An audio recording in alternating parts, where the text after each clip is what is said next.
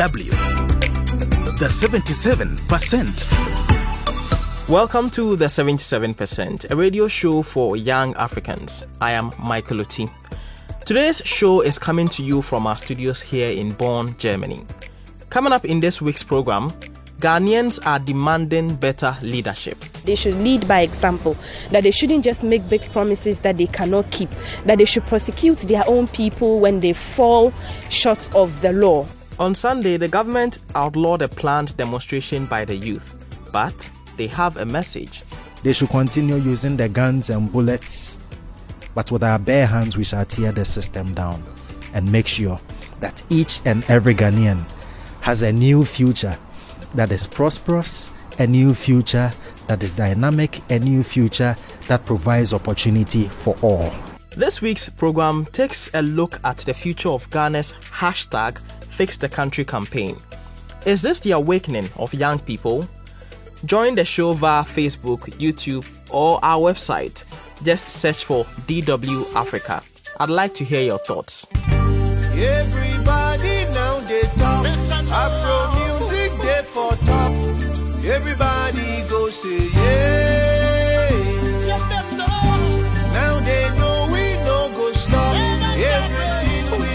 Touch be. Everybody go say yeah. Ready or not, we go to come with the wicked sound. Ready for more? We go to kill them with the wicked sound. Now master come down to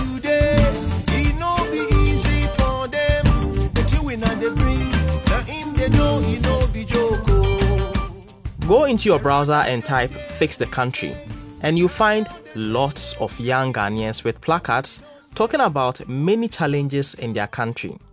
On social media, the hashtags Fix the Country and Fix Mother Ghana have been trending. These online agitations have become a social movement. But a movement of what exactly? Let's go to our correspondent, Isaac Kaledzi, in Accra for a sense of what young people are saying. Thank you, Michael, and hello to our listeners around the world.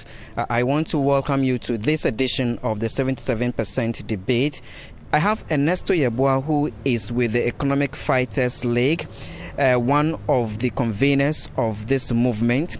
And then I have Maltiti Saida Sadiq, who is a Ghanaian who works in the private sector and then Courage Nobi, a political activist and a government communicator.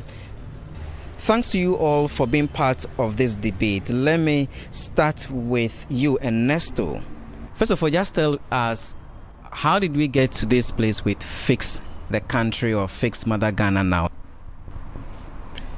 Well, the living conditions of the people are far more expressive than all the speeches that the political establishment um, would want to give in response to such conditions. And we've seen it um, more often than not where the people are complaining, we are hungry, things are bad, things are difficult, life is tough.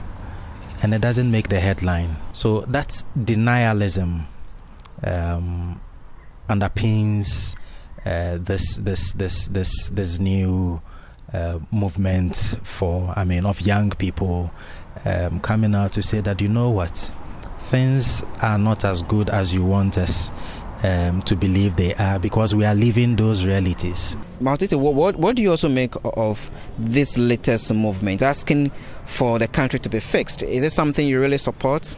Okay, so um, I think most of the time when this happens, young people are those that are affected the most because, um, as it stands now, the rate of unemployment in the country is high. And so, if you don't have a job, you are faced with high, skyrocketing um, rent charges. You have fuel prices going up. You have taxes increasing with the COVID 19 pandemic. Finding stable jobs that are well paying is another issue. And you talk about some of the many challenges. Personally, how frustrated have you been about?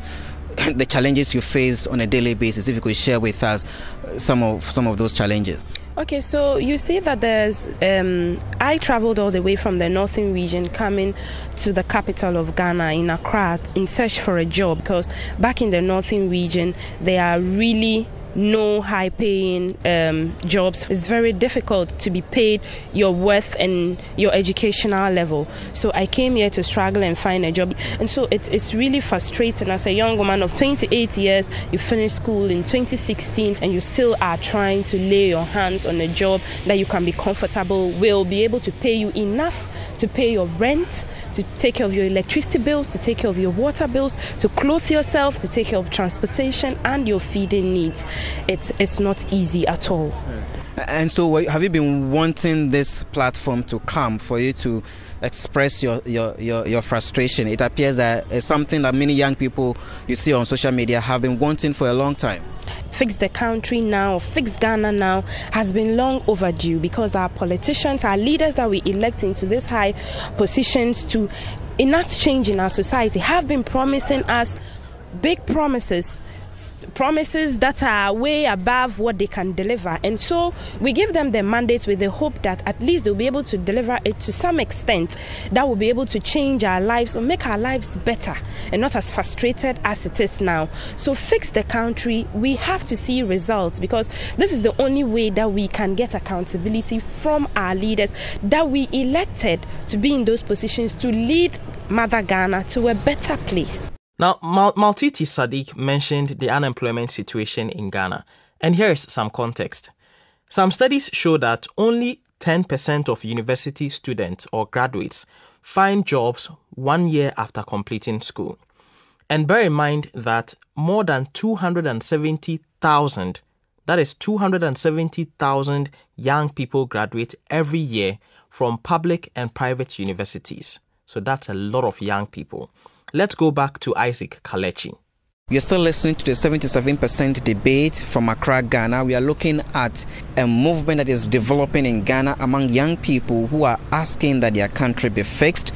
They are actually trending on uh, social media, particularly Twitter, where they are using the hashtag fix the country or fix Mother Ghana uh, to actually get their political leaders to be accountable uh, for their stewardship.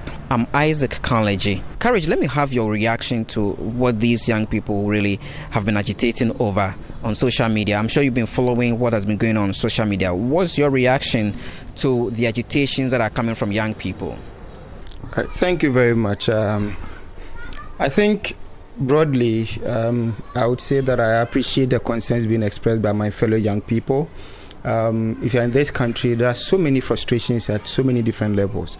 Institutionally, uh, business is not well facilitated as it should be. Um, institutionally, uh, road network, health, infrastructure, there are so many things presently that need attention by government.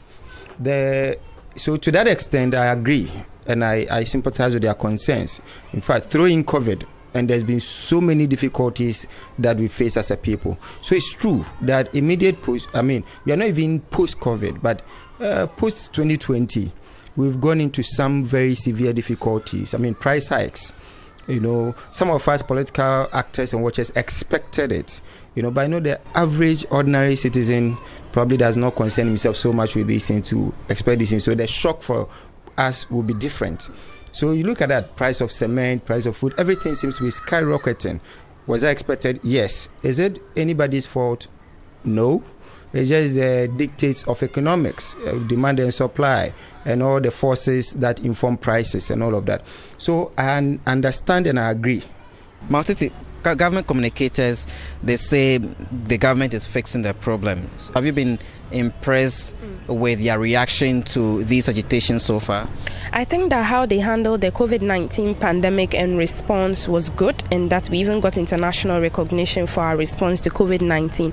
That notwithstanding, when the hashtag Fix the Country Now started, you realize that some communicators on Twitter, on social media platforms, were posting things that the language was very, very negative and it didn't seem to help the cause of that protest.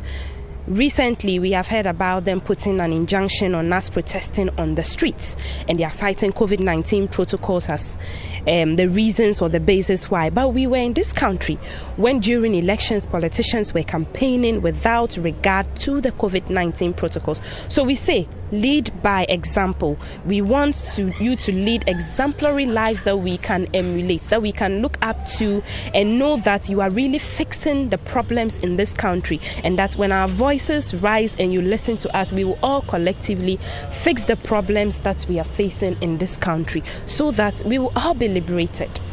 But do you think they are fixing the problems? No. I think they are just talking, nobody is really listening we are we are in for a tough ride from now to God knows when till they decide to sit down with us and let us come to a consensus and show us a roadmap of how they are fixing this country. But for now, they are not fixing the country. I would hope that they would um, do more listening than they are currently doing because as it stands, they are, they, they, they are not listening. Everything they have done is to thwart efforts at speaking, is to suppress the voice of the people. So we say, okay, we want to embark on a demonstration. They say that, you know what, uh, that cannot happen, but you come and let's talk. Whilst we are doing the talking, they proceed to court and then secure an injunction on our blind side. But it is quite very clear to us and to many young people out there that our leaders are incapable of lifting this country out of the doldrums of poverty, disease, pain, and squalor. And so it looks like um, what is happening is a call for a new leadership. And that new leadership is about to emerge from young people. Let me hear from you, Courage. For many young people who have seen what the, your government has actually done over the years, it appears that they seem not to be really impressed what they are calling for now is some level of urgency, some strong urgency, some, I mean, sense of urgency in tackling the issues, and and that is exactly what uh, this government is about. I want to assure them that the government will move with alacrity. So, a lot of you have been sending us messages on our Facebook platform, DW Africa. Um, it's one of the hottest topics on our Facebook page. Frank Kwame Asari says that Ghana indeed needs fixing. But we should also consider the havoc caused by COVID 19. Our economy was doing very well before the pandemic. Cornelius Phronesis Tamaklo says that they have spent all these years stealing state funds, and now that the country is broke and the economy thrown into a recession, they have decided to tax Ghanaians. But Mora Anthony says that's true. The economy is in shambles, cost of living is high, Inflation is also too high. Our country, Ghana, needs to be fixed. Now, in, the heat of these online agitations, when it all started on Twitter, um, a leading member of the government, Frank Annoh-Dompreh, had this to say to the young people. And he listed the following You don't pay your taxes, you take bribes, you destroy state property, you don't go to work on time. Then he concluded by asking the youth to fix themselves. So there, this is a counter hashtag to fix the country. So the question is, where is all of this going? Let's head back to Accra. Now let's talk about the way forward. What really happens next with this movement? Let me start with you, Ernesto Yeboah. What really is the game plan? Well, it is going to go as far as it's. I mean, it can go, and uh, that's the beauty of an amorphous organization. It has no shape and form. It can take any turn, any day. And um, we are quite happy with that because it is being driven by the people. They should continue using the courts, they should continue using the police, they should continue using the guns and bullets. But with our bare hands, we shall tear the system down and make sure that each and every Ghanaian has a new future that is prosperous a new future that is dynamic, a new future that provides opportunity for all. They don't know what they are fighting. They are fighting a 6G generation. They are fighting a generation that is smarter and that that is far more intelligent than them. We want them to know our demands, what we want changed, the quality of governance that we want to see, the quality of democracy that we want to see, that they should lead by example, that they shouldn't just make big promises that they cannot keep, that they should prosecute their own people when they fall short of the law or when they um, renege on obeying rules and regulations and upholding the constitution of Ghana. And so, this with a multiplicity of issues is why we are saying that they should fix the country. It is nothing political. Thank you so much, all of you. Ernesto Yeboah from the Economic uh, Fighters League, one of the conveners of the Fix the Country uh, movement in Ghana. Also, you heard me speak to Maltiti Saida Sadiq, who is an ordinary Ghanaian who works in the private sector, who is actually really concerned about the state of the country and hopes that political leaders are able to fix the problems in the country and also Courage Nobi uh, also join us for this debate. Uh, he is a political activist and also a government communicator. Thank you so much for being part of this debate. Well, this debate came to you from Accra, Ghana. I'm Isaac Kaledzi, and I want to now hand you over back to Michael in the studios in Bonn. Over to you, Michael. So, that debate came to you from Accra in Ghana. Let's turn our attention to the east of Africa. One other country that has a teeming youth is Uganda.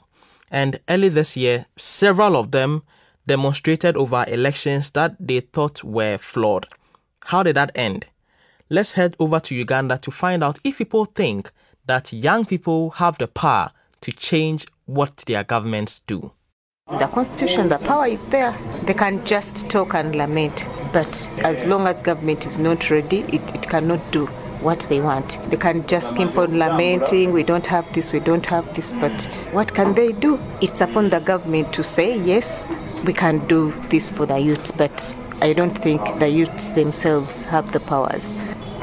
One thing I know this government listens to the language of striking.